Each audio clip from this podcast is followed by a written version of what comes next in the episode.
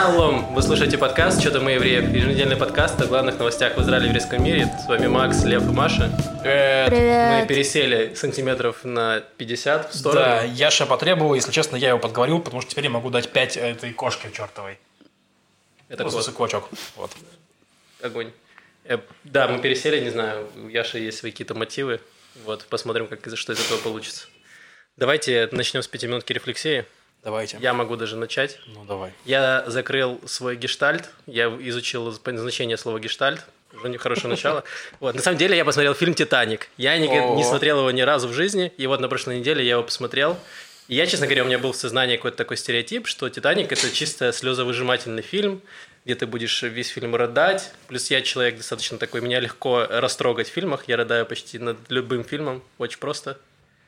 Вот, так что, и я посмотрел фильм, и я не зарыдал ни разу. Мне фильм очень понравился, вот, но даже когда они все тонули, и ни одна слезинка не потекла. Оркестр играл. Корабль тонет, оркестр играет. Ну, это было прикольно, ну, типа, да. Не знаю, мне понравился, фильм мне очень понравился, по сюжетам были подсюжеты классные, там, история про этот бриллиант, как бы все было очень интересно, мне понравилось, даже 3 часа, несмотря на то, что фильм идет 3 часа, это много, вот, мне было интересно, вот, мне фильм зашел, но не растрогал меня. Я не знаю, почему все докопались до Кэмерона с этой сцены, где они тонут. Ну, собственно, почему на деревяху Роза не подвинулась, чтобы Джек тоже заплыл на эту деревяху. Было очевидно, вначале показали, что он пытается на нее заплыть, она начала тонуть. И потом он такой, ладно, я слишком жирный, посадил, собственно, эту Розу. Ну и все. Чего люди докапываются, непонятно. Максим просто человек, который опоздал на 20 лет с этим разбором деревяхи. Не, но Кэмерон отвечал на этот вопрос, что тогда бы фильма не было бы, ребят. Если бы он бы залез с ней, ну, как бы это сценарий, понимаете, сценарий. Так задумано режиссером, понимаете? Или сценаристом. Да, типа, мол, а почему в вашем фильме сначала персонаж делают так, а потом противоречит себе и делают так? Потому что это так написано в сценарии. Мне нравится, бэдкомедиану должны все режиссеры отвечать такие, почему у вас дыра в сценарии? Потому что мы так задумали, потому что это сценарий. Вот. Мне звучит логично. Но это не дыра, это просто драма. Нет, и в этом Титанику претензий ноль. И пол драмы тонет на ваших глазах, а пол драмы живет дальше. Я не знаю, почему Ди Каприо, мне кажется, очень хорошо сыграл, не знаю, почему его да. Продинамили. Ну, молодой тогда был, совсем решили. Ну, пацан. Но его динамили еще очень долго. Так, а все остальные там не очень молодые, вечность. Которые получили Оскар за это. Ну, ладно. Ладно, все, на 20 лет опоздали. Да, вот, немножко сам такая своевременная, да. Я просто немножко слоупок в этом плане, вот. Но я посмотрел «Титаник», мне понравилось. Маша, что у тебя было интересного? Я не знаю, мне страшно. Вообще завтра... Маш, ты опоздала недели на 3. Да. Но я завтра иду на работу в первый день. То есть, ну, мне пока потребовали, чтобы я пришла хотя бы раз. Я восприняла это буквально. То есть, раз я приду, решила, что чем скорее, тем лучше. Воскресенье — это самое быстрое. А ты возвращаешься в офис? Ну, на 1 день. А потом ты собираешься что, умереть? Что, как? Не, потом буду, ну, видимо, раз в неделю пока что. Я не знаю, мне сказали 1 день прийти на неделе, я выбрала воскресенье, я приду. То есть я воспринимаю требования вот так, как они написаны. В общем, ну да, и плюс люди уже выходят и гуляют, и тусуются, а меня как-то вообще не тянет выходить и тусоваться, и это немного пугает. Я даже не очень в музей хочу. Но они еще закрыты, но они 17. Так, музей, видимо, не откроются, такие, Маша не придет, смысл вообще открываться, мы просто по нулям. Ну да, не знаю, в общем, я пока не разобралась, что происходит. И социум — это вообще значение преувеличено его для наших жизней, кажется. Я хочу на остров, писать сценарий, чего-нибудь. Но пока что я танцую до 3 ночи на балконе. Я не знаю, время летит очень быстро, я как-то... утанцовываюсь там до последнего. Но пока не становится совсем тихо, потому что ну, музыку потом... Садятся наушники просто, которые... И нельзя ну, дальше продолжать, потому что музыки... Как жаль, что... Видео Маша танцует, есть у нее в Фейсбуке. В Инсте есть, наверное, тоже? Есть. И в Инстаграме. Вот, рекомендую всем. Тайна... Ладно. Короче, я продолжу тему Маши про страх. Вот, у меня вообще тоже полная жопа с психологией, с головой. То есть, я, типа, мне вообще очень сложно выйти из дома не по делу. То есть, например, вот наш подкаст, мной воспринимается как дело. Ну, потому что, типа, это ответственность и перед зрителями, перед вами, там, мы это делаем уже год почти что. То есть, ну, типа, это нужно сделать, да. Например, вчера меня позвали на день рождения, И я написал даже всем вам, чуваки, я не могу в пятницу, потому что я иду на день рождения. Или не говорю, что иду, ну, неважно. Я написал, что типа я не могу. Что про меня наш подкаст. Я написал, что я не могу. Так. Но я не смог туда пойти. Просто я не смог заставить себя выйти из дома. Я реально, типа, я сижу, думаю, блин, меня там бросило меня в пот, думаю, блин, так вообще. Ну, я в принципе, не то чтобы... Ну, я сторонник того, что человек должен делать то, что он хочет. То есть, если он не хочет, если у него организм весь противится идти на день рождения, то не нужно туда идти. Если у меня организм противится работать, как мне поступить, Лев, в такой ситуации? Ну, умереть от голода. Понял. Спасибо, Лев. Отличный совет. Вариантов нет, ну или найти себе богатую женщину. То есть, ну, как бы тут вариант. Или переедь к родителям, которые будут тебя кормить. Этот вариант я уже прошел. А ты будешь только в трениках, короче, такой выходишь, бам, есть борщ. Странно, что вариант найти другую работу не был предложен. Так он не уточнил про именно эту работу. Ну, любая работа у него так воспринимается. Я сразу так понял. Вот.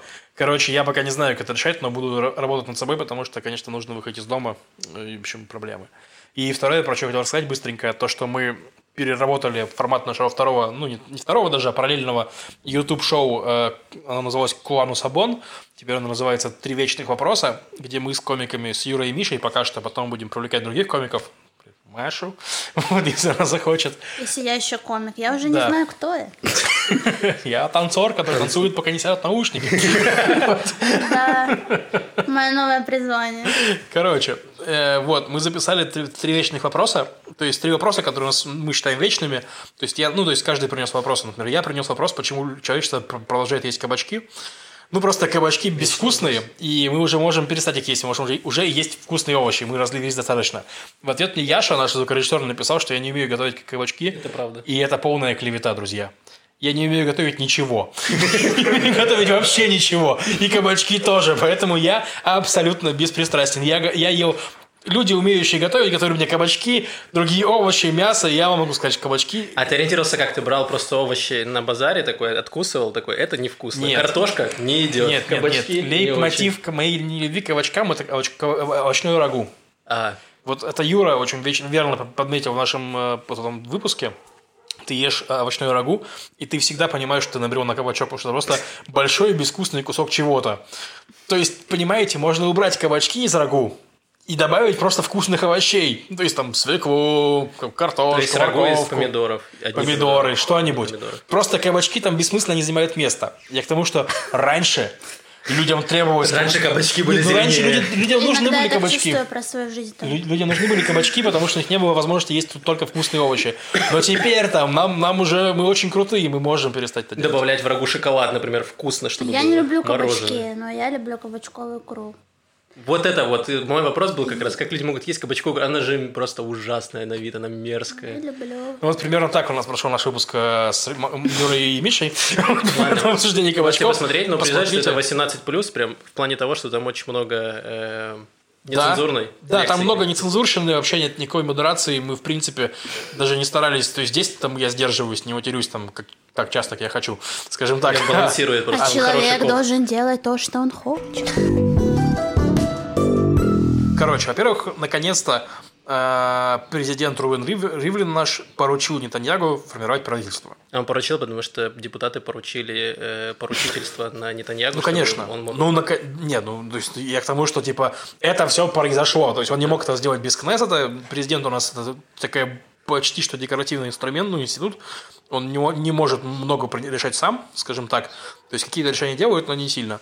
Это первое. Почему это произошло так поздно? Потому что последние 3 дня наш Верховный суд справедливости Богац рассматривал как раз-таки апелляции против Нетаньяху. То есть там были дела, иски против того, что Нетаньяху формировал правительство, потому что он обвиняется по уголовным делам. Там были иски против коалиционных соглашений между Кахолеван и Ликудом, которые максимально странные там прописаны. Мы их обсуждали, что они там, очень нагроможденные, там очень много всего, там очень много условий и прочее. Но в итоге Богац признал, что все-таки можно Нетаньяху быть премьером, при этом другим министром быть нельзя по законам. То есть из-за того, что он вор, он может быть любым министром, точнее, он не может быть любым министром, кроме премьера, да. Поэтому у нас не будет того, что Нетаньяху занимает 5 министерств, как он делал это в прошлый раз. То есть, если он вор, то он должен быть коронован. То есть он король воров, он не может быть какой-то шахой, он главарь. Да, только типа так, того. И причем, если он главарь, то он не может опускаться до того, чтобы быть главарем еще министерства такого-то. Если ты пахан, то ты пахан всего. Вот. Вот именно. Примерно такие законы у нас, да, в Израиле. Вот. И, короче, также судьи сказали, что коалиционные соглашения, в принципе, вроде соответствуют законам, но у них есть вопросы, которые, возможно, будут потом освещены еще одними исками. В частности, им странно, что у Нетаньяху есть вето по этим соглашениям, будет вето на назначение этих самых судей. Mm-hmm. То есть, типа, Нетаньяху может ветировать судей, при том, что он сам подсудимый. И здесь может быть конфликт интересов, но его Богац пообещал потом разобрать, потому что пока непонятно, будет ли конфликт интересов, не будет ли конфликт интересов. То есть, ну, такая история. В принципе, я говорил в прошлый раз, что у нас эти соглашения дают Нетаньяху очень-очень много власти над... Ну, Нетаньяху и Ликуду. Угу. Много власти над судебной системой именно.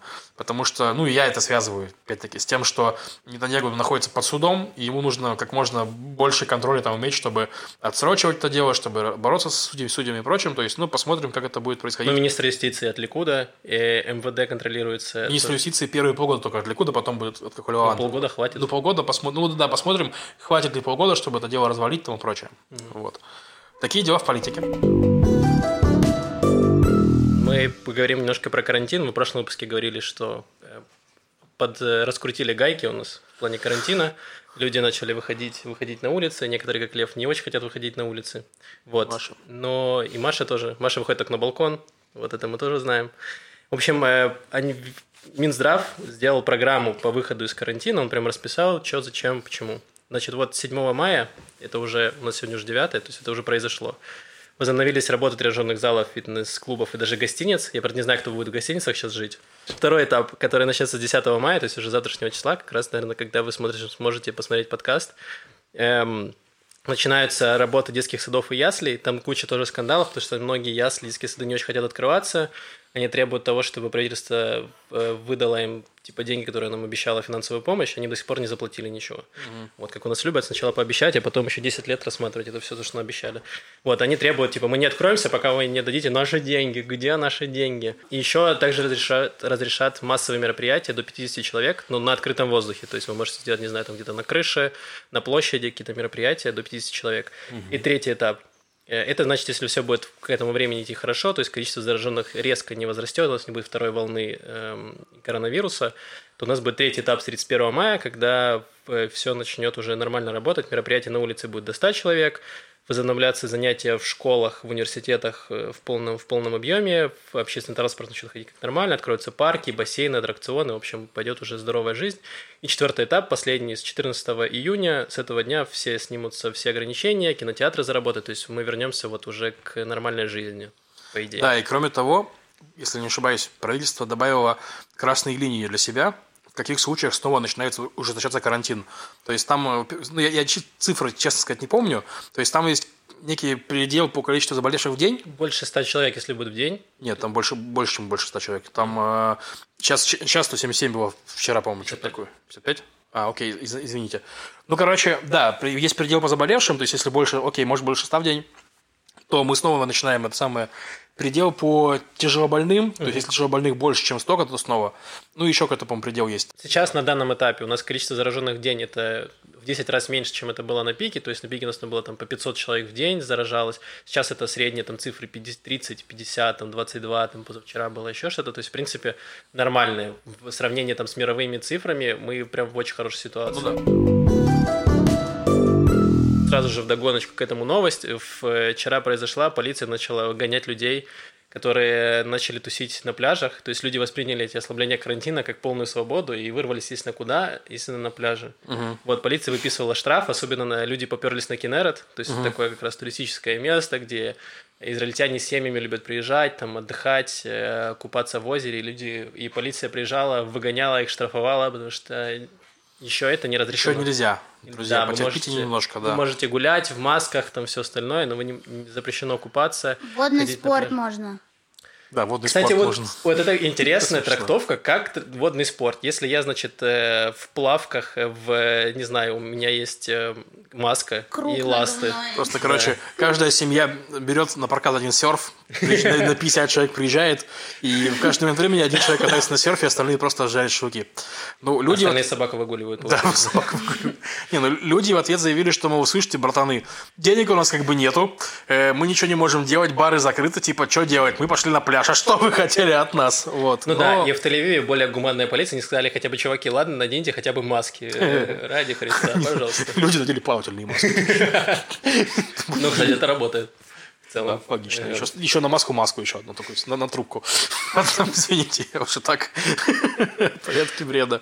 Вот. Но да, то есть полиция все равно еще начинает гонять. Раньше ролики были, как чуваки убегали по пляжам от полиции, это преследования скрывались. Ты даже в море бежать надо, нет? Не, просто по пляжу можно убегать. А, блин, в море странно бежать, потому что там же морская полиция. Блин, ну по пляжу тоже там конная полиция. Короче, не знаю, странно это все. Конная полиция по пляжу, ты видел на пляже конную полицию? Ну там такие эти... кони в специальных этих штуках, чтобы по песку хорошо ходить. Такие. Типа в верблюдах сверху, на верблюда коня поставили, как это работает? На верблюдах полицейские, вот они бегут такие, да. Ну вот. Отличная история. Да, так и есть. Старый Боб. Ладно. В общем, люди, соблюдайте, пожалуйста, технику безопасности, потому что если... количество зараженных начнет увеличиться, нас опять загонят по квартирам, и мы втроем будем в порядке, потому что мы уже привыкли, а вот остальным будет тяжело. Да, я в полном порядке, выйти из дома не могу. О-о-о! Ну, типа, на тебя это не ударит. Если опять их загонят домой, ты скажешь, ну, я готов. Все в порядке. Я уже дома, да. Да, это правда. Все хорошо. Грустным новостям, печальным. С начала карантина было зарегистрировано 5 жертв домашнего насилия. То есть последний такой случай был в Бат-Яме. То есть давай скажем не 5 жертв, а 5 случаев убийства женщин. Да. Жертвой может стать и не только убийство. И последний такой случай был зарегистрирован в Бат-Яме, где женщина была найдена мертвой у себя дома 3 мая. И вот буквально на следующий день, 4 мая, перед ее домом собрался митинг, чтобы как-то привлечь власти и полицию к этим случаям, и чтобы начали какую-то работу по приостановлению таких ужасных ситуаций. То есть, ну, хотя бы просвещение населения о том, что куда можно звонить в случаях таких ситуаций и так далее. И также есть еще организация «Я женщина», вот, которая призывала население выходить тоже на митинги, на улицы в поддержку всех, кто может стать потенциально жертвами насилия домашнего. Ну да, нужно сказать, что количество случаев домашнего насилия увеличилось из-за того, что люди находятся в карантине дома слишком много, некоторые семьи слишком много находятся дома вместе, и это провоцирует как раз, ну как бы усугубляет ситуацию. Если раньше, не знаю, люди могли не видеться там весь день практически на работе, возвращались с работы, ложились спать и могли вообще не общаться теоретически. Ну да. То есть сейчас это просто канцероген, который... ухудшил всю эту ситуацию. Да, женщины пилят. Ладно. Ну, еще тоже надо интересно и в плане самого института семьи, ну, то есть, что как вообще, ну, если ты там понимаешь, что ты хочешь развестись или как, ну, то есть, как будто вот во всяких, например, ортодоксальных семьях, да, ну, не только, но, к слову, то, ну, женщина как будто тоже не видит выхода какого-то, как можно начать жизнь заново и... Ну, это правда. Ну, плюс многие, в принципе, ну, не только дело в женщине, ну, в смысле, сейчас скажу. Дело не только в том, что женщины не видят. В принципе, семьи могут быть вместе ради детей. То есть, например, всякие такие какие-то вещи, штампы и прочее. Особенно религиозные семьи. Ну, не только религиозные тоже. Но в Бат-Яме это вполне могут быть не религиозная семья, просто типа какие-то чуваки, которые будут некий негласный договор. Типа, я хожу на работу, вечером бухаю без поместства, ты молчишь, короче, ребенок ходит в школу. Вот примерно так мы живем. Еще 20 лет, потом мы умрем. Как бы, ну... Да, причем в Израиле, если там, допустим, мы говорим про семьи мигрантов, они еще могут жить из-за финансовой ситуации. То есть тебе одному сложно содержать, не знаю, там квартиру снимать и еще содержать себя. Поэтому людям приходится как бы быть вместе, чтобы они могли финансово существовать. Ну да, это правда. В принципе, Израиль очень сильно заточен на существование парами. На самом деле, потому что я вот сейчас прикидываю свой бюджет, типа, и представляю, что если бы я жил с кем-то, короче, вот, типа, кто зарабатывает деньги, да, типа, хотя бы немного, да, то есть, то насколько было бы вольготно жить просто, короче, вот, но нет. Вот, так что да, да, это правда. Ну, я считаю, что во всем мире так, на самом деле. То есть, ну, типа, во всем мире это всплеск насилия и прочее. Ну, и хорошо, что у нас есть независимые НКО, которые, ну, поднимают эти проблемы все. И я вот в понедельник в этот был на Zoom-встрече с большинством НКО, которые занимаются, ну, поддержкой русскоязычной улицы. Uh-huh. То есть, ну, вот я был там как представитель нашего с ребятами с НКО, которые занимаются тоже примерно так. Название? А? НКО «Ляма». Вот, мы завели НКО «Лама». Лама. Да, «Лама». Вот, короче. Суть в том, что там в основном, ну, люди, которые занимаются именно поддержкой и тех, кто нуждается. То есть, там бедных людей, стариков, там и прочее. То есть, ну, мы-то не совсем этим, мы занимаемся больше там, ну, как его, созданием сообщества новых репатриантов, uh-huh. да. А там вот именно те, кто помогает, тем, кто нуждается, и там они очень много говорили про домашнее насилие, про женщин русских, ну, русскоязычных в смысле, которым сложно, и что они не знают, куда вообще податься и прочее. То есть, так что, да, конечно, ну да, люди, вот семьи, которые там репатриировали, допустим, я себя представляю на месте там условной женщины или еще кого-то, когда ты приезжаешь, ты толком еще не знаешь языка, у тебя проблемы в семье, которые переезд усугубляет очень часто. Ну, если у вас были проблемы, вы переезжаете вместе, у вас проблем еще больше. И что тебе, куда тебе податься? Ты не знаешь языка, ты не понимаешь вообще, как здесь все работает, и это очень сложно. Есть горячие линии, где ты можешь позвонить, и тебе там могут оказать, есть НКО на разных языках. Вот. И хорошо, что в Израиле эта тема поднимается, и потихоньку ситуация становится как бы более гласной, люди начинают задумываться и понимать, что это действительно проблема, и как можно из нее решить. Плюс у нас есть очень сложные вещи там в секторальных, то есть, допустим, в ультрарелигиозных общинах есть такое правило, что у тебя проблемы в семье, ты идешь к раввину. Uh-huh. И очень часто раввины, типа, не дают выхода этому, то есть они оставляют все это в семье. Для них очень важно сохранить семью, потому что развод – это прям какая-то, ну, это редкость, и это плохо, это считается, что вот как-то, не знаю, там, развращает общество, что вот лучше всеми силами нужно сохранить брак. Вот, угу. И во благо детей и всего остального. И поэтому очень часто как раз раввины не дают этому выхода и стараются, как бы, не знаю, там, замять всю эту ситуацию с домашним насилием. Вот сейчас есть НКО, который занимается как раз ультрарелигиозным сектором. Я когда учился в университете, там была возможность как раз волонтерить в таких организациях, которые занимаются как раз женщинами, пережившими насилие в ультрарелигиозных общинах. Вот, то есть есть и такие вещи. Плюс в арабском секторе тоже там плюс-минус похожая ситуация. Вот. Но надеюсь, что со временем мы сможем как-то в Израиле в этом плане неплохо вроде бы двигается. Вот, надеюсь, что будет дальше так. Ну да, но на самом деле многое приходит, в принципе, повестка о том, что нужно говорить о роли женщины во всех этих общинах. Она не только про насилие, но и, в принципе, про права. И, допустим, тот же сериал, который вы обсуждали, «Ортодокс», mm-hmm. тоже поднимает, по сути, mm-hmm. эту же проблему, вопрос и прочее. Я не знаю, насколько его смотрят в ортодоксальных семьях, если честно, ортодоксальные женщины. Вряд ли у них есть подписка на Netflix, я думаю, ну, сомневаюсь. Возможно, у них есть подписка на пиратские сайты. Черт его знает, куда у них есть подписка. То есть они там по торрентам, думаешь, они сидят там, да, мониторят? Не, я не знаю просто, но, возможно, просто ты же понимаешь, типа, что, как бы, как я сейчас как Маша буду, культура, она же не только, типа, что ты посмотрел там этот сериал. Одна женщина может посмотреть этот сериал и потом поговорить с 20 женщинами, например, об этом, да, типа, и это уже зародит... Она может нарезать DVD-шки и раздать их. Или подругам. Так.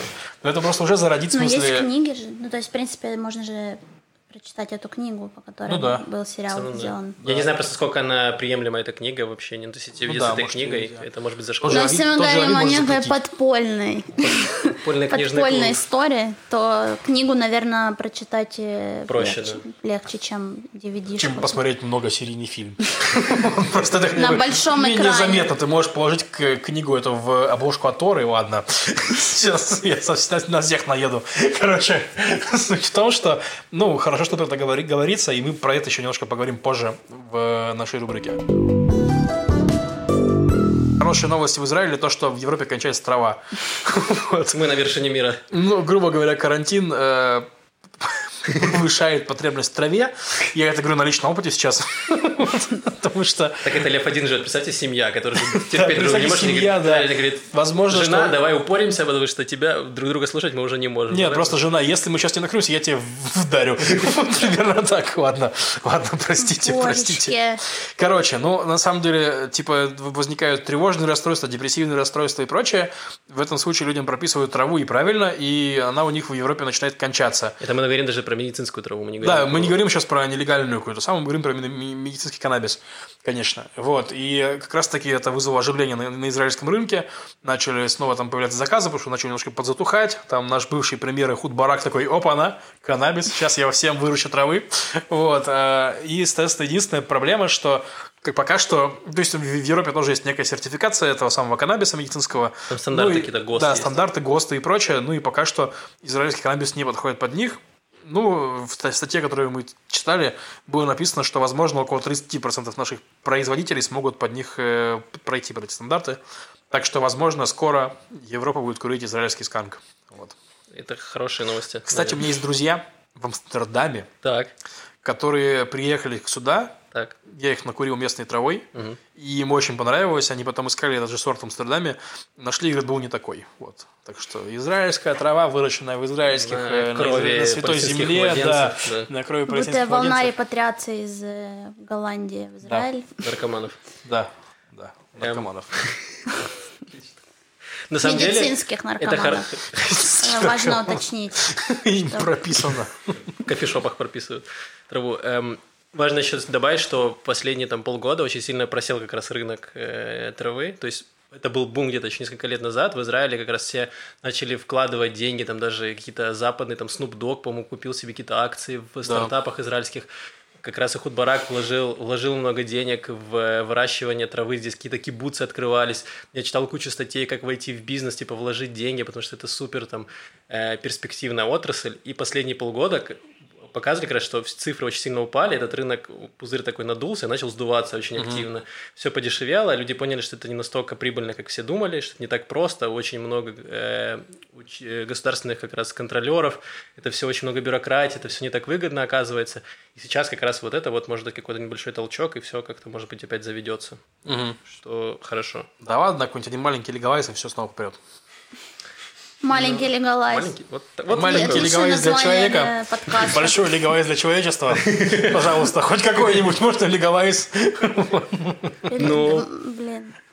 Или для рэп-группы хорошее название. Какой легалайз? Маленький легалайз. Это причем в России же уже есть легалайз. Рэпер. Маленький легалайз. Ну, просто такой легалайз такой, короче. Мини-легалайз. Йоу. Ну, кстати, от этого много зависит от того, кто будет. Будущие мамы, хвастайте телами. А ты разве голос пел? Да. Окей, вот Лев, вот он не знает Лану Дель Рей, зато знает песни группы Легалайз. Пожалуйста. Извините, я вырос на улице. Сейчас по тебе не скажешь, Лев. Ну, я вырос на улице, жил достаточно. Вы меня вырастили, я посижу дома. Отдаю вас за остальным, да? Отдаю вас шакалам, кабанам, кому там еще, дикобразам. Гиенам еще. Гиенам и дикобразам, да. Тут у нас такая история, что в Израиле есть очень такая важная институция, которая мне очень нравится, называется государственный контролер. Это как бы офис, который, по сути, контролирует действия правительства. То есть его, ну и вот это его работа критиковать. То есть как раз-таки на иврите он называется там, ну, там ключевое слово бикорет, это типа критика. Да. То есть, ну вот в таком духе. Критик. И, короче, он выпускает регулярные отчеты, то есть по всяким... Например, был отчет про эпидемию в марте, и там прям все слабые места Израиля были подсвечены, ну, достаточно там объективно, да? Вот. Ну, и его постоянно критикуют там правительство, потому что он их критикует, то есть... Ну, все это его должность. Ну, да, это его такая работа.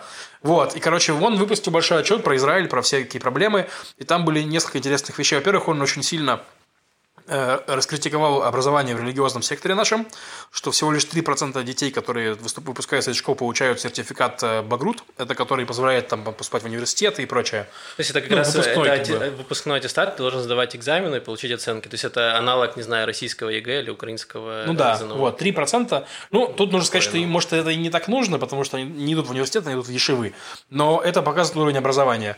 И там также были очень смешные цифры, ну, как смешные, грустные и смешные данные про то, что они там жульничают, значит, с предметами, и многие ученики религиозных школ, они просто банально не получают предметов общеобразовательных, потому что у них, типа, изучение Торы идет история и география, то есть в таком духе. Да, там было, вот. Было смешно, что у них, типа, уроки иврита зачитаются как уроки английского, они учитывают это, потом уроки устной Торы учитываются как уроки географии, Вот, и это очень смешно, ну, типа, знаешь, они, наверное, как-то так оправдывают, что в устной Торе они рассказывают, там, не знаю, про Моше, который вел евреев, значит, через пустыню, такие, ну, вот, значит, Египет был, вот эта дорога, вот эта пустыня, урок географии закончен. Да, учитывая, сколько там, короче, всяких странных животных перечисляется в этом, в Торе, можно и зоологию, и биологию-то тоже, в принципе, запихать без проблем. Вот.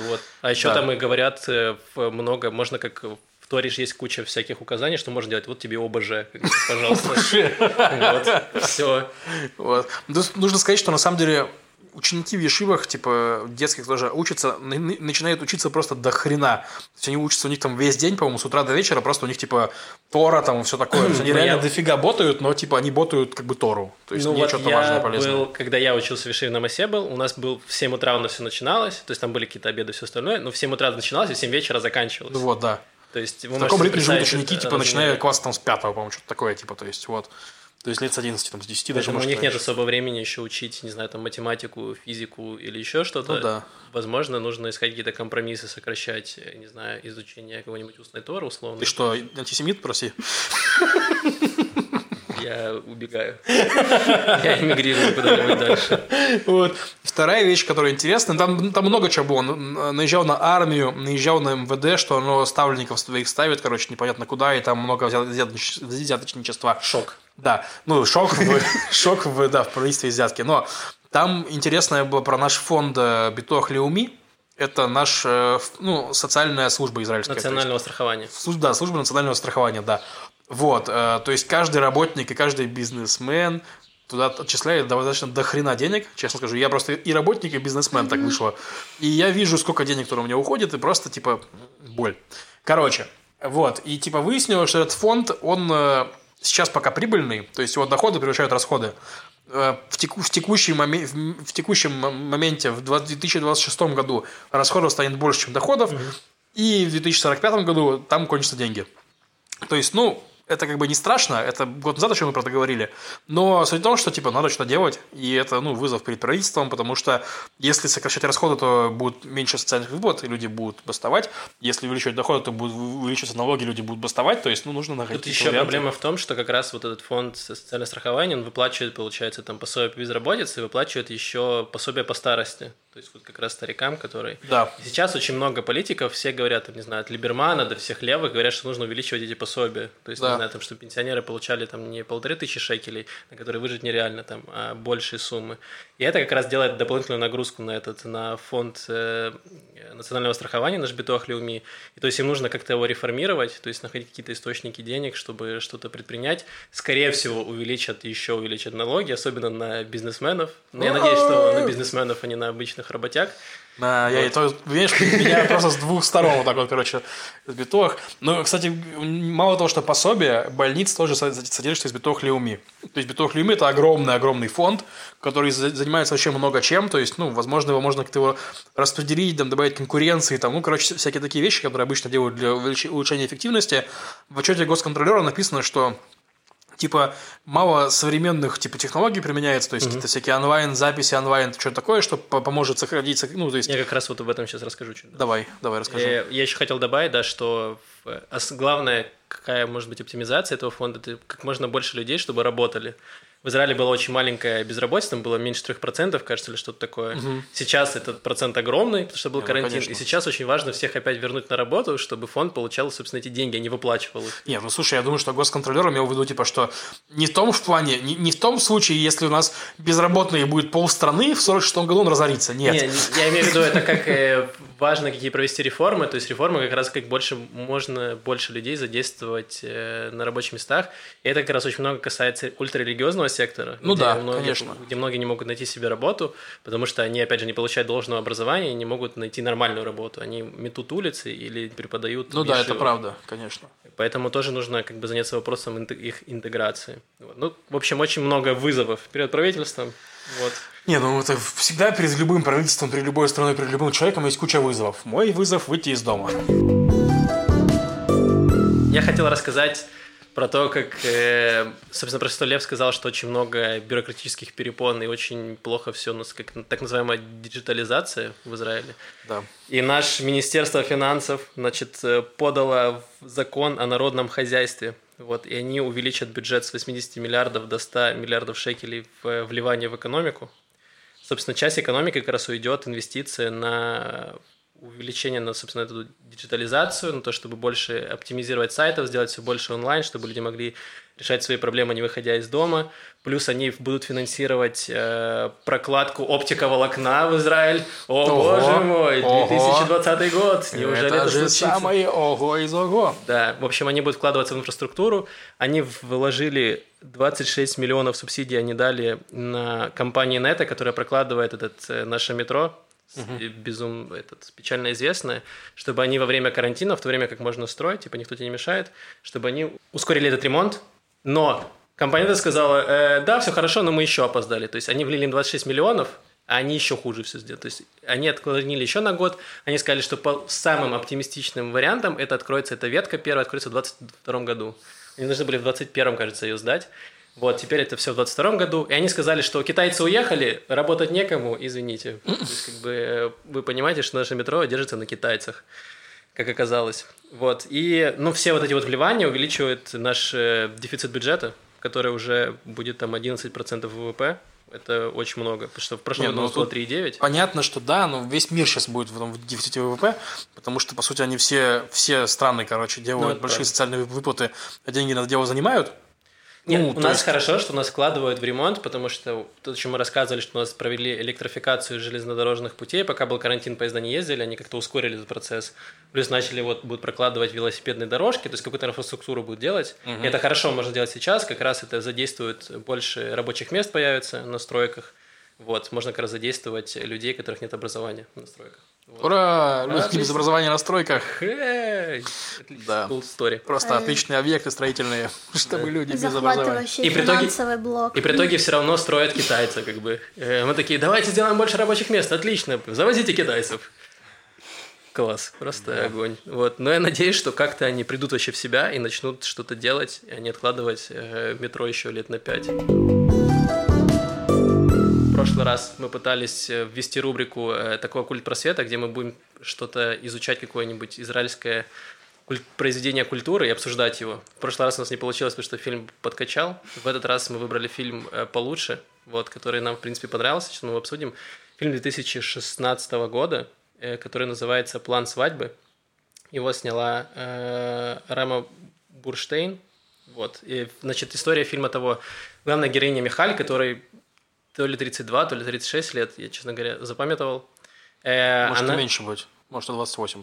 Нет, там было ей больше 30. Окей. Я просто думал, что ей 36, но я сегодня прочитал, в одном из комментариев было написано, что ей 32. Я думаю, окей, возможно. Не суть важна. В общем, она умеренно религиозная женщина, и она устала быть одной, она очень хочет выйти замуж.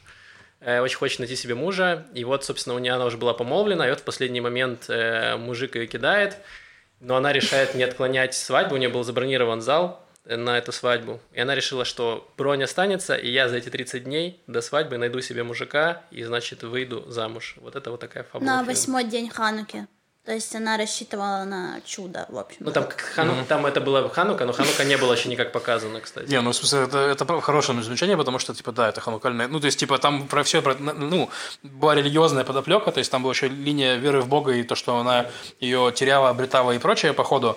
Это было именно чудо, То есть, но там первая сцена именно на свадьбе, они показали Ханукию и показали зажигание свечки. То есть, именно вся эта свадебная часть, она начиналась с этого. Кстати, это было очень интересно, потому что Ханука у нас зимой, а там была показана явно не зима, потому что они все ходили в летних нарядах, там светило солнышко, и все было хорошо. А еще там показали Украину. Там главная героиня едет в Умань на могилу Раби Нахмана, причем это реальные кадры, реальная Умань, реальная... потому что мы там были. И я была женской стороны, поэтому я могу подтвердить, что съемка была именно... Достоверная. Да. Погружение было 100%. Фильм интересный. Я так скажу, мне кажется, художественная ценность фильма не очень высокая. Не то чтобы супер клево, но он показывает... интересно. Во-первых, интересно, когда все происходит.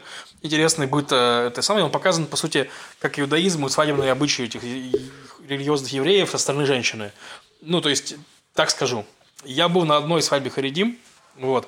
И я, конечно, охренел с того, насколько женщины, короче, это, как его, ну, скажем так, то есть там у нас же раздельные, там на свадьбе евреев раздельные зоны для женщин, для мужчин.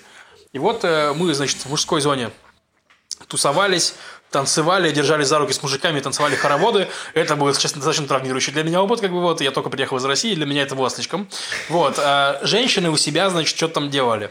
Они немножко... делали то же самое. Они делали то же самое, причем мы из-за того, что мы ступили, то есть там сначала жених шел к невесте, а мы были с бразильцем тоже, который недавний Алихадаш, и, естественно, мы смотрели на это дело, как... а потом все ушли, и женщины начали водить хоровод, и мы остались там нечаянно, что мы не знали, что нужно уходить. Вот, так что мы одним глазком посмотрели, что женщины делают, там, неважно. Короче, но потом, когда вечером начались чтения раввинов, они читали там, ну, молитвы, вот, как бы... Ну, типа, у меня было ощущение, что женщина вообще под шконкой. Потому что все мужики, значит, взяли эти там книжечки, начали там читать молитвы и трястись. Женщины из-за ширмочек смотрели, там немножко раздвинули ту самую, и такие, типа, как там молитва слушать раввина? То есть, блин, ну, типа, придите, послушайте раввина, елки-палки, возьми эту чертову книгу, почитай молитву, если ты хочешь, нахер. Что за дерьмо? Почему ты сидишь там, вот, выглядываешь за ширмы? Какого черта? Вот, я такие там... Ты пытаешься разрушить все скрепы. Ты просто посягаешь на святое. Только одну пока что. Чтобы... Да, у тебя все понесется. Ты знаешь, как одну, а потом вторую, третью, а потом уже давайте устраивать оргии. Ну вот, и этот фильм я воспринимаю именно как попытку строить оргию, во-первых, во-вторых.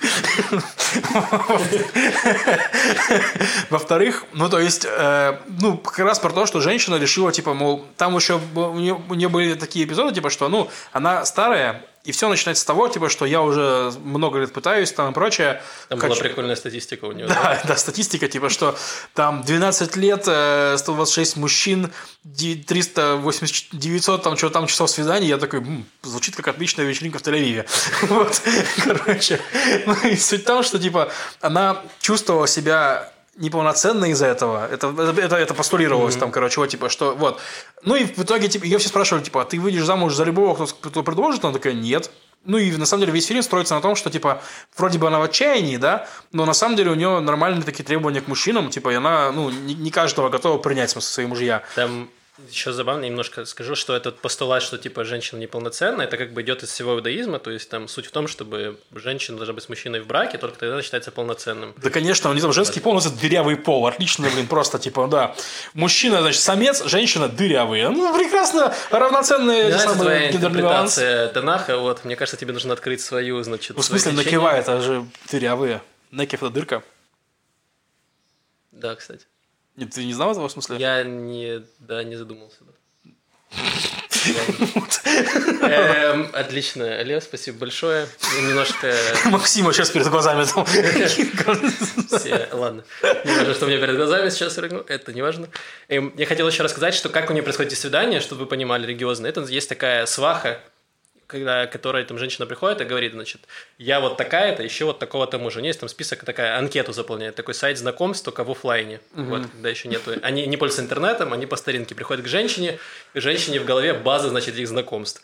Она ей говорит, что мне нужен, а ее были требования, чтобы этот там, мужчина там за 30 лет, чтобы он был браславский хасид желательно, вот, и там какие-то условные там требования базовые, потому что он себя должен представлять. И, собственно, есть мужчины, которые говорят, мне нужна жена, чтобы она была вот такая-то, такая-то, такая-то. И дальше она им говорит, я нашла для тебя подходящего там мужчину-женщину, вот вам свидание, типа они приходят там в ресторан какой-то и просто едят и там общаются. Причем свидание происходит обычно при ком-то, то есть там это вообще на месте, чтобы у них не было соблазна наброситься друг на друга и предаться. Нет, там, по-моему, чуть ли не кто-то с ними прям сидит там, ну или рядом. Нет, они просто должны в общественном месте. Ну ладно, хорошо, окей, может я...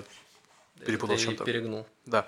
Вот. Ну, так вот, я к тому, что, типа, и там эта женщина, ну, она немножко бросает вызов всему этому самому, типа, что, ну, она, во-первых, отвергает мужчин, которые, да, типа, во-вторых, она, ну, пытается, сама ищет, то есть, ну, короче, она такая прям образ женщины, мне понравился, то есть, я говорю, что, ну, типа, я бы не стал этот фильм потом пересматривать или, там, рекомендовать друзьям, которые просто посоветуют фильм, я бы не сказал, типа, мол, ну, посмотри вот этот фильм «План свадьбы», но, если ты скажешь «Лев», посоветую фильм про роль женщины в иудаизме, я такой, о, «План свадьбы». Вот. Маш, как тебе фильм? Мне понравился фильм, мне понравился сюжет. То есть это, наверное, благодарность сценаристу, ну и режиссеру. Потому что мне кажется, что она и написала, да, его. То есть Рама Бурштейн. И мне понравился еще очень подбор актеров. То есть вот все образы, которые там были показаны... Да, но Коллер — это главная актриса, прям вообще очень крутая. Ну, не было противоречий ни к одному вот актёру, то есть они все были на своих местах, в отличие от того фильма, который нам не понравился. Ну, неважно. Да, и мне... Ну, в общем, все как-то... Я не знаю. Мне понравился фильм, что там был, да, есть такой религиозный феминизм немножечко, вот чуть-чуть так, насколько это возможно. Ну это, скажем так, я так скажу, фильм, он скорее начало диалога, то есть да. Это пока не разрушение скреп, это пока постановка вопроса, скажем так, то есть типа, что, мол, правильно ли все то, что как оно происходит. И плюс как бы хорошо, там хорошо показано, что она общается, вот эта главная героиня, Михаль, она общается с ее подругой, они нерелигиозные. Mm-hmm. Вот, и как бы это показано еще диалог, она живет там с соседкой, которая там тоже не... Соседка ее религиозная, но там ее лучшие подруги нерелигиозные. Вот, и это хорошо показывается, типа, мир, религиозный мир и нерелигиозный, что, в принципе, там не очень много различий, плюс базовые там проблемы в семье показаны, что они очень схожи, там проблемы в отношениях. Ну да. Там все достаточно сильно пересекается. Ну, кто-то уводит у тебя мужика. Так вот. Я подвел Машу, типа, к теме, давай, Маша. Да, но мне еще прикольно, что зритель, получается, находится в такой ситуации, что он постоянно угадывает, кто станет ее женихом, потому что вот она знакомится с одним, и ты тоже как бы решаешь, так, окей, а этот подойдет, этот не подойдет, то есть ты думаешь, окей, так, она выйдет за этого замуж, нет, за этого. Маша, ты примеряла их на себя? Ну, то есть ты бы такая, я бы за него вышла замуж, или я бы за него не вышла? Нет, не примеряла. Ну, был один момент, единственный, проблематичный, о котором я говорила, что когда появился вот тот чувак-хипстер, с которым сказала, она... Да. Нет, с которым она познакомилась в Умане, и, ну, то есть мы сидим, смотрим фильм, и он приходит к ней, это потом домой, это, наверное, спойлер, блок, наверное, спойлеров, наверное, не факт. И он говорит, что вот, давай, я готов на тебе жениться, все такое. Вот, и я говорю, типа, о, ну запаковываем. Вот, а Макс только говорит, что Маш, ну типа, он же мудак, по нему видно, что он мудак. Как бы, и, а дальше, ну, это все, сцена разворачивается, и потом она его как бы разоблачает, что он к ней приходит не с искренними намерениями. Вот и я тогда только сказала, когда я примерилась на себя, что, блин, я бы повелась, короче. Вот, это был такой единственный момент, вот, когда я примерила на себя какого-то из тех мужиков. Но он, кстати, там единственный был нерелигиозный. Да. Да, и, кстати, вот я хотел поддержать твое наблюдение, что реально религиозные люди там показаны просто обычными, потому что они там озабочены исключительно бытовыми вещами, типа в стиле там, как там устроить свадьбу, типа как там чё, то есть там вообще религия проходит максимально вообще боком, то есть типа ты как бы смотря, если бы я не знал, что да, типа я бы даже, ну то есть, ну да, они в кипах, у них какие-то, ну короче, то есть я бы не задумался, что это ортодоксы, которые вообще-то живут там вообще как-то особенно, да, типа они, у них абсолютно какие-то нормальные вообще проблемы, нормальные диалоги, то есть они показаны просто абсолютно обычными людьми, и это прикольно. Ну то есть таких фильмов нужно больше типа делать, смотреть. Ну, да, и в жанре можно сказать, что такая какая-то романтическая комедия, плюс там с элементами драмы небольшой, то есть в принципе фильм достаточно смешной. Там есть много шуток, каких-то смешных сцен забавных. Особенно, если вы немножечко понимаете в иудаизме, хотя бы базово чуть-чуть. Там много из забавных. Плюс мне понравилось, как они показали японца, который принял иудаизм, да, который стал хасидом. Это было забавно. Ну, это такая хасидская Бриджит Джонс немного. Да, мы, кстати, вот с Машей... Что, да, только есть... без костюма зайцем. Вот этим. У нее есть как раз... Есть... Главная героиня как раз немножко похожа на Бриджит Джонс, единственное, что она не бухает. Вот. Но я в начале фильма сказала, что пока что не бухает. Но она не бухала, да, поэтому. Плюс еще немножко похожа, я не помню, как называется, американский был ромком старый, где там тоже нужно было мужику срочно выйти жениться, иначе он потеряет наследство. И он тоже, типа, экстренно искал жену, то есть это был похожий сетап такой. И сам сценарий фильма... этого план свадьбы, ну, как бы он интересная задумка, то есть ей надо срочно найти мужа, и она полагается, типа, что вот в случае Бог ей поможет и подкинет нужного мужика. Это интересно, но мне кажется, что они чуть-чуть не докрутили, в конце можно было бы сделать все как-то, он закончился. Могли прийти все женихи, могли там это... Да, могли вообще не прийти, ну, как бы что-нибудь... Мог ангел спуститься. Я до конца ждал, что будет какой-то прям твист в конце, который все повернет, а он твист был предсказуемый, то есть ты... плюс-минус понимаешь, кто будет ее мужем, ну так, у тебя есть сомнения, и ты такой думаешь, ну хоть бы не он, ну хоть бы, ну пожалуйста, давайте какой-то твист такой неожиданный. Да, кстати, если честно, я тоже проколол твист, но Маша проколола квиз раньше меня, так что респект. Вот, короче, резюмируя, фильм прикольный, если вы хотите вот именно про это посмотреть. На один раз фильм идеальный, то есть да, хотите один раз если посмотреть. Если вы вспомните, короче, этот ромком американский, напишите в комментарии, а да, то Максим себя изведет. Вот я видел, как он режет себя из-за того, что он не может вспомнить название этого ромкома. Да, еще я подумала, у меня была такая мысль, что круто было бы, если бы Бог посылал ей вот этих вот, ну, мужчин, как бы в разных обличиях, и что как бы, ну, задача как бы разоблачить, что их неискренние намерения. То есть, по сути, тебе кажется, что вот она должна согласиться уже с любым, ну, как бы, потому что у нее там горит, да, то есть все, аренда, все есть. Вот, и ей как бы вот один, вот второй, вот там третий, да, четвертый, и она их так пытается щелкать, как орехи. Ну, в общем, интересно. Но я, да, с концовкой я согласна, что, в общем-то, она была очень... Предсказуемо. Да. Ну, фильм все равно, эта концовка не очень сильно портит фильм. Да, я рекомендую, потому что я вообще слышала о ее фильме «Fill the Void», «Заполнить пустоту», вот, который я хотела посмотреть, но который более грустный, то есть это не комедия, по-моему, а драма. Угу. Вот. А про этот фильм я, кстати, не слышала, но теперь я его уже посмотрела еще раньше, чем тот, который драматичный. Посмотрите фильм, если вам понравится, напишите в комментариях, как вам фильм, какие у вас впечатления. Да, я выписала, значит, всякие штуки. Опять по поводу фильмов. Есть такие новости, что будет 12 мая показан фильм бесплатно онлайн, который называется Paper Dolls. Это документальный фильм «Бумажные куклы». Фильм режиссера Томер Хайман. И в чем его еще такой интерес, что он в свое время получил на Берлинском кинофестивале крупном аж 3 премии. То есть и там по премии из разряда зрительских симпатий, которая очень ценна, плюс он получил 25 тысяч евро, если я не ошибаюсь, как вторую премию. И третья премия там называется как фильм, который раскрывает вопросы ЛГБТ-сообщества. Есть такая номинация на Берлинском кинофестивале. И вот он тоже получил эту премию. А что фильм? Фильм рассказывает о филиппинских молодых ребятах, которые приезжают в Израиль на заработки, и которые, то есть, днем они работают, помогают старикам. То есть можно видеть в Израиле. Это филиппинские девушки, я правильно понимаю? Парни. А ночью они работают вот в этих квир-шоу, там, где переодеваешься, как драг-квин. Да, я понял. Вот, и фильм рассказывает о их... Да, это документальный фильм? Документальный фильм. Вау. Это, кстати, тоже еще примечательно, потому что обычно в этих номинациях на Берлинском кинофестивале побеждают, ну, какие-то недокументальные фильмы. А вот этот документальный, он там получил вот эти призы. Да, ну, есть... я просто читал тоже про него. Там блог вышел один, типа, 10 израильских фильмов, что ли, как бы.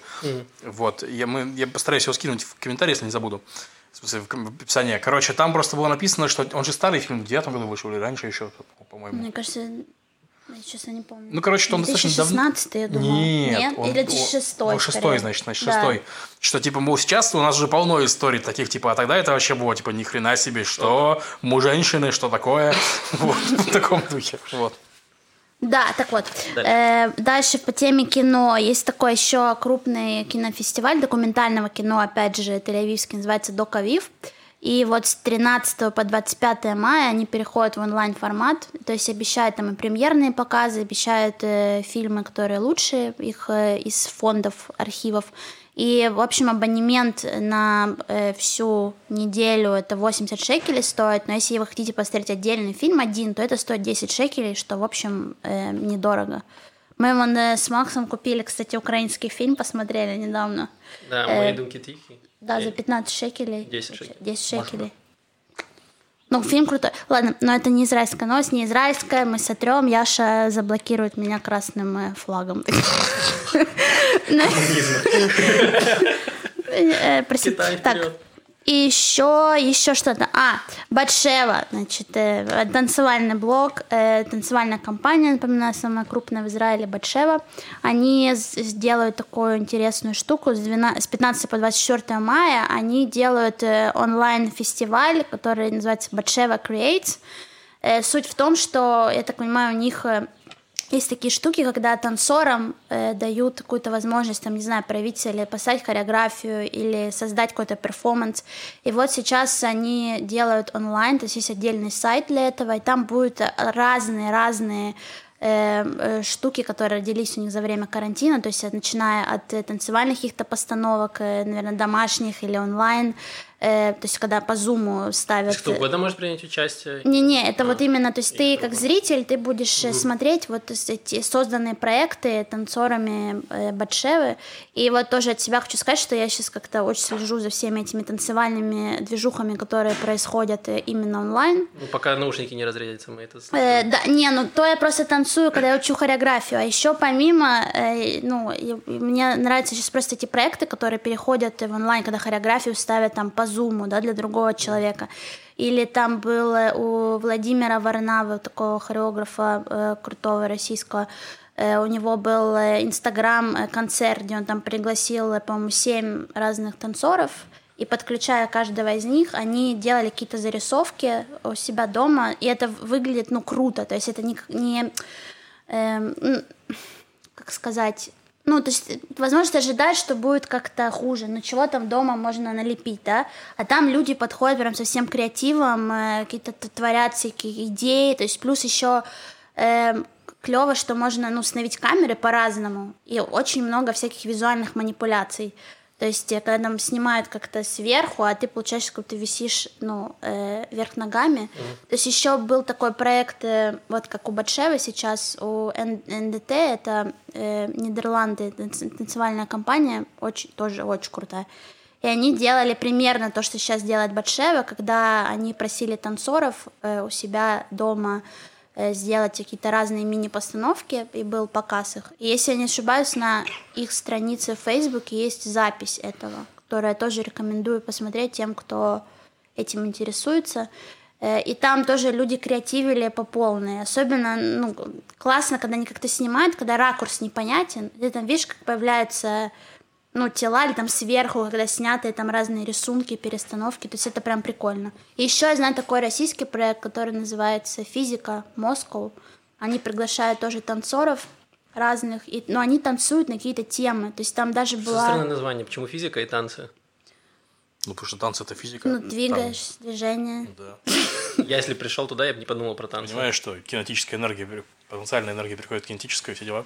Ну, потому что они там паркет натираются этими, да? И так они там, они танцуют, ну. Там обычно, кстати, пары, ну, то есть не всегда, но много парных таких постановок, и они выбирают какую-то тему, там, например, у них была любовь, у них была еще тема, посвященная домашнему насилию тоже, о котором мы говорили, то есть как, ну, вот...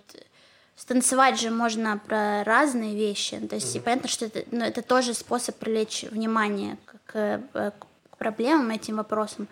То есть таких проектов много, и они, правда, достойны внимания. А еще у «Физики Москва» они объявляли, ну, что много очень... Не-не-не, там все. Просто... Я объясню, Яша мне вывел надпись, типа, «Лев, поднимись, ты сполз под стол». Я поднялся. Лева просто обычная история, мы под конец подкаста чуть сползали. Да-да-да, горизонтально, извините. Прости, Маша. Так вот, и они объявили, что можно присылать видео, то есть если вы танцор, то есть и можно создать дома какую-то такую тоже идею, вдохновившись их проектом, и можно прислать видео до 3 минут. Угу. И, возможно, ну, если это видео и задумка понравится, то вы тогда попадете в проект. Это был вообще заявлен, он как первый онлайн-танцевальный сериал. Вот так. Так ты, Маш, сняла? Да мне скажи. Нет, я... Чего? Слушай, мне нужно... Я не знаю, то есть я не знаю, как это все технически там, но мне хочется тоже как-то интересно снять, где-то как-то камеру закрепить. То есть... Ну, ты с шваброй. Не, ну хочу как-то, чтобы было прикольно. Ну, придумай, поможем, наверное. Вон на той штуке с колесиками. Там у тебя это какого? У них там на балконе эта самая деревянная лежалка с 2 колесиками. Вот. Можно танцевать. Можно я просто возить? Или... Да, можно тебя возить по квартире. Одним кадром, прикинь, без склеек, как мы тебя провозим по всему Мышехаусу, ты сегодня танцуешь на этой штуке.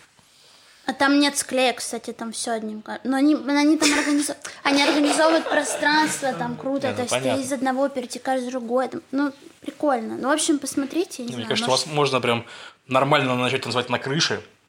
Потом ты в танце спускаешься по лестнице. Скатываешься. Да, и потом в гостиную. Все одним кадром, офигенно. Блин, вы же новость, кстати, была, что перенесли гей-парады все на конец лета. И вот на гей-парадах как происходит? Там есть платформы, которые едут, и люди на них танцуют. Вот. И вот Машу можно катить по этой штуке, она будет танцевать. У нас будет свой парад. Да, вариант.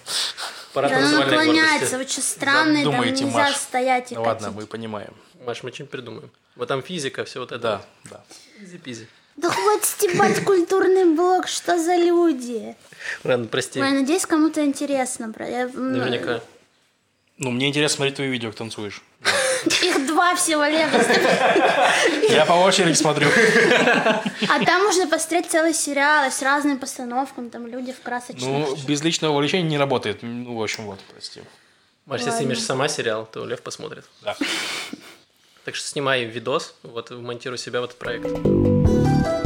Давайте поотвечаем на вопросы, которые нам пришли в обратную форму. Там вопрос один. Да. В Израиле дорого ходить по врачам. Дорого ли в Израиле ходить по врачам? Особенно интересно про стоматологов. Но я так скажу, я сколько раз был у врачей, ни разу за это не платил. Ну, в смысле, врачам, конкретно врачам. У меня есть страховка. У тебя страховка снимает деньги с тебя. Да, страховка снимает деньги, я хожу к врачам.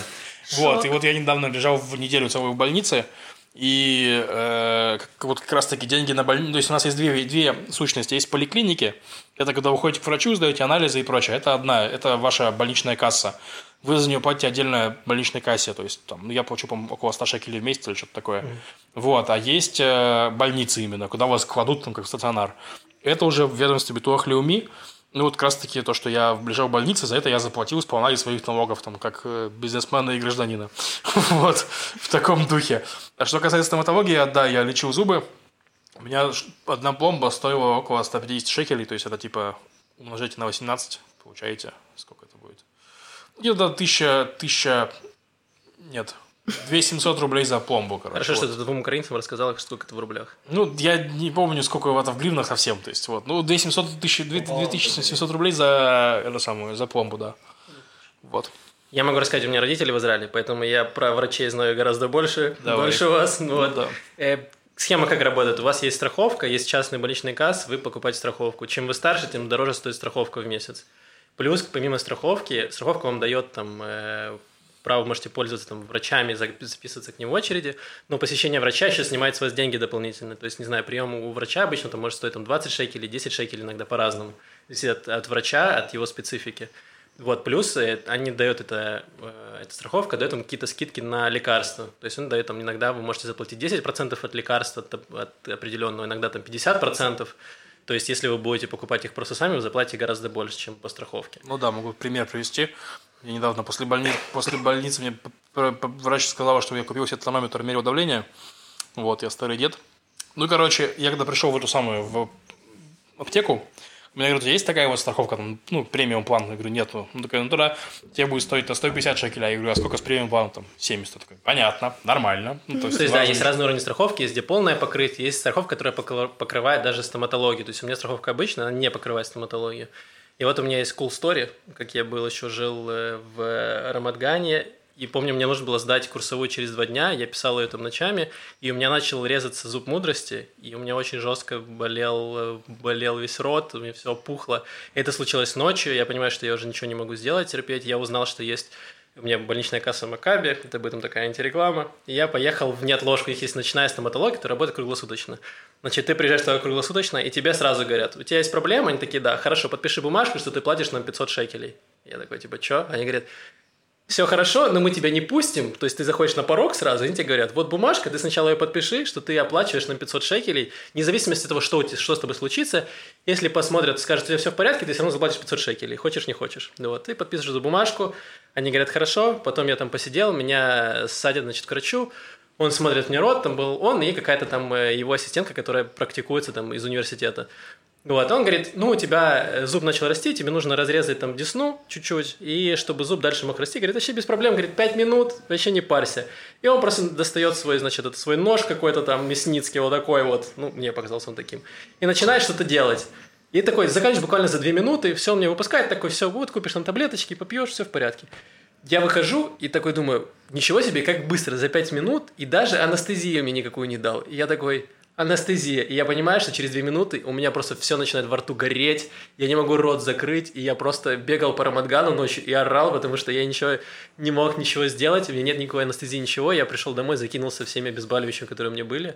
Вот. Но это помогло мне писать курсовую, потому что я не мог спать. Вот. Это прямо увеличило количество моих рабочих часов. Пойду к стоматологу зубы проверю на всякий случай. Что-то мне вообще не вдохновила эта история. И история еще. Я, допустим, делаю, опять же, с этими зубами мудрости, потом мне их удаляли, ездил в Украину, потому что это обошлось в 10 раз дешевле. Здесь очень дорого. Ну, зубы лечить. Если нужно какие-то операции делать, очень дорого. Очень. Мне тоже надо рассказывать историю? Ну, можешь не рассказывать. Можешь не рассказывать. Хорошо, но у меня была история. Тогда расскажи, блин. Ну, у меня была проблема с зубом, да.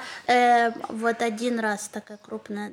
Когда болел зуб и все такое, я пошла, и мне, значит, один врач сказал, что мне нужно удалять зуб.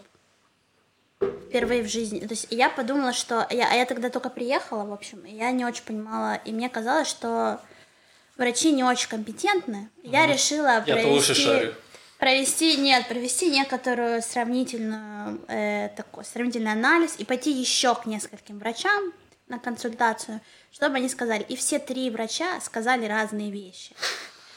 Один настаивал на удалении, один сказал, что можно обойтись, какой-то там супердорогой пломбой, но которая не просто пломба, а которая как чуть ли там, не знаю... Wi-Fi еще монтирован. Да, новый зуб там, лучше всех твоих прежних зубов. Золотой. Наверное, да. В общем, еще какой-то третий вариант там был. Ну все, в итоге что-то... Я полетела в Украину, и там мне просто там нитку поставили... дверной ручки и решила мне проблему. Мне просто поставили пломбу в Харькове. То есть все какие-то стоматологические штуки я решала в Харькове. Mm-hmm. Вот. И мой стоматолог, который сказал, что мне нужно удалять зуб, он еще скончался, когда я решила, что... Решил, что не будешь этого делать. Не, когда я решила, что, возможно, нужно его удалить, он так настаивает на этом. Мне пришла смс-ка, что стоматолог больше нет живых. Маша, ты убила своим решением, убила стоматолога. Ёлки-палки, я надеюсь, что мне не будут приходить смс, когда мои врачи будут умирать. Ну, просто типа... Врачи будут умирать один за одним, если ты не удалишь свои зубы. Просто что это вообще такое? Ну, это было впервые такое, думаю, вау, боже, какой кошмар. Кайф. Ладно, я, чтобы закрыть тему с врачами, расскажу еще cool story, как в Израиле работает, в принципе, медицина. В Израиле есть... медицинский туризм такой развитый. То есть, многие считают, приезжают в Израиль лечиться, но зубы в Израиле не лечат. Многие израильтяне покупают путевки там, в Чехию, очень в Прагу, очень популярные. Некоторые летят в Украину. То есть, ты покупаешь путевку, тебя записывают сразу там, к стоматологу, тебе здесь делают снимки все, отправляют туда врачу, покупают тебе билет, ты летишь, тебе лечат зубы, ты возвращаешься. И это выходит дешевле с перелетами, чем лечить в Израиле зубы. Просто прикольно, чтобы вы понимали. Да. Сейчас, правда, это все просело, естественно. Да, я думаю, что сегодня вместо музыки можно поставить звук сверления какой-нибудь, чисто для погружения. Я, кстати, хотел порадовать льва и найти какой-нибудь дабстеп или что-нибудь такое, чтобы драм-н-бейс, но не получилось. Вот, я наткнулся на... Поэтому звук... Погоди, давай хотя бы сначала скажем спасибо всем. Сверления не будет. Да, давай поблагодарим. Вот, друзья, спасибо огромное, что смотрите. Просто перед тем, когда самое огромное спасибо патронам нашего на Патреоне. Их уже... Больше, чем было. Спасибо огромное, что подписались. Вот, 15 патронов у нас на Патреоне. 15 патронов? Да. Целый магазин. Для АК-47, да? Нет, для кого-то пистолета. Хорошо, для пистолета. Вау, спасибо, это классно. Тупая шутка, но спасибо огромное. И отдельный благодарность от Яши, его сестре Лене, которая очень его поддерживает в период самоизоляции, отсутствия работы, постоянно и всего такого. Спасибо, Лена. У нас есть даже выпуск один с Леной аудио. Я хотел найти что-нибудь драм-н-бейс или что-нибудь такое, чтобы льва порадовать, но не получилось. Я просто попал в Инстаграм, потому что мне музыка начала в Инстаграме, рекламу начали пихать музыкальных групп. Видимо, следит за мной большой брат и кидает. Следит за нашим подкастом просто, видимо, и подкидывает мне группы. Вот, и я наткнулся на группу, которая называется «Пати». Не знаю, как правильно ударение ставить, очень странно. В общем, это тель-авивская группа, такой бойсбенд, 4 чувака, которые играют свой жанр, они описывают как психоделический поп. Вот. Они под впечатлением от музыки 70-х, то есть, вот там, не знаю, Дэвид Боуи на их очень повлиял там Дорс, Пинк Флойд и там все остальные группы. Вот, и они выпустили альбом в 2019 году, который называется Cotton Candy and Rusty Nails, то есть сладкая вата и ржавые гвозди. Я думаю, что можно назвать свою группу так, хорошее название, чтобы играть метал-поп. Или Death Pop. Вот, мне кажется, идеальное название для группы. Это после маленького легалайза мы организуем. Да, видимо. Маленький легалайз, и потом сладкая вата, ржавые гвозди. Вот. И буквально несколько недель назад, нет, несколько месяцев назад, в марте они выпустили сингл, который называется I Only Want to Be With You, который прям может стать хитярой, потому что там очень запоминающаяся мелодия. Они как раз вот такие вот работают в жанре поп, у них есть такие запоминающиеся мелодия, припев, который постоянно повторяется, то есть то, что, все, что нужно, чтобы песня засела у тебя в голове и на всю жизнь. Вот. При этом группа практически не очень мало популярна, не мало прослушиваний там, на Ютубе, на Spotify, то есть вы можете стать ее фанатом, и потом, когда они раскрутятся, если случится, вы сможете говорить, а я ее слушал до того, как это стало мейнстримом, сможете показывать на всех пальцем. Вот. Группа прикольная, причем чуваки не характерны, они вот такие типичные тель-авивские хипстеры, то есть, знаешь, есть такие вот тель-авивчанин, как выглядит, он весь год ходит в майке, значит, в этих шортах, он либо во вьетнамках, либо в этих ботинках отстойных, с бородой, вот, и всех называют ахи. Вот они прямо визуально идеально к этому подходят. Вот, и я такой думаю, что эти чуваки будут играть. Я думал, что это будет какой-то либо мизрахи, когда я их увидел, либо мизрахи, либо какой-то рэп, но нет, у них такой достаточно электронной, много электронного такой музыки, какой-то такой поп-рок. Максим, вот. Скажи, пожалуйста, хоть раз было такое, чтобы ты слушал группу, а потом только она стала популярной, такой, я же говорил, я слушал их до того, как стал мейнстримом? Да. И что же это была за группа? Pretty Reckless. Я слушал, когда они еще не были мейнстримом. Кто это, блин? Ну, как с тобой можно обсуждать, если ты не знаешь никого, Лев? Как ну, в смысле, я знаю Билли Айлиш. Ты слушал Билли Айлиш? Нет, Билли Айлиш я не слушал. Это не из моего жанра. Ну ладно. Это мы ставим на заставку. Лев аккомпанирует, а Маша поет. Мне кажется, отлично. Блин, отличный саундтрек был для этого фильма. Какого? Ну, план свадьбы. Бэд-гай. Ладно, все. Мне кажется, лучше этот подкаст нельзя было закончить. Вот. Надеюсь, нас не забанит YouTube за это исполнение Bad Guy. Нет, нас забанит здравый смысл. Ладно, все, я вставлю как раз этот сингл. Послушайте, может быть, приколите. Да, пока-пока. Да. Спасибо, что слушаете, что смотрите и все такое. Как же жарко, друзья. Да, открывай.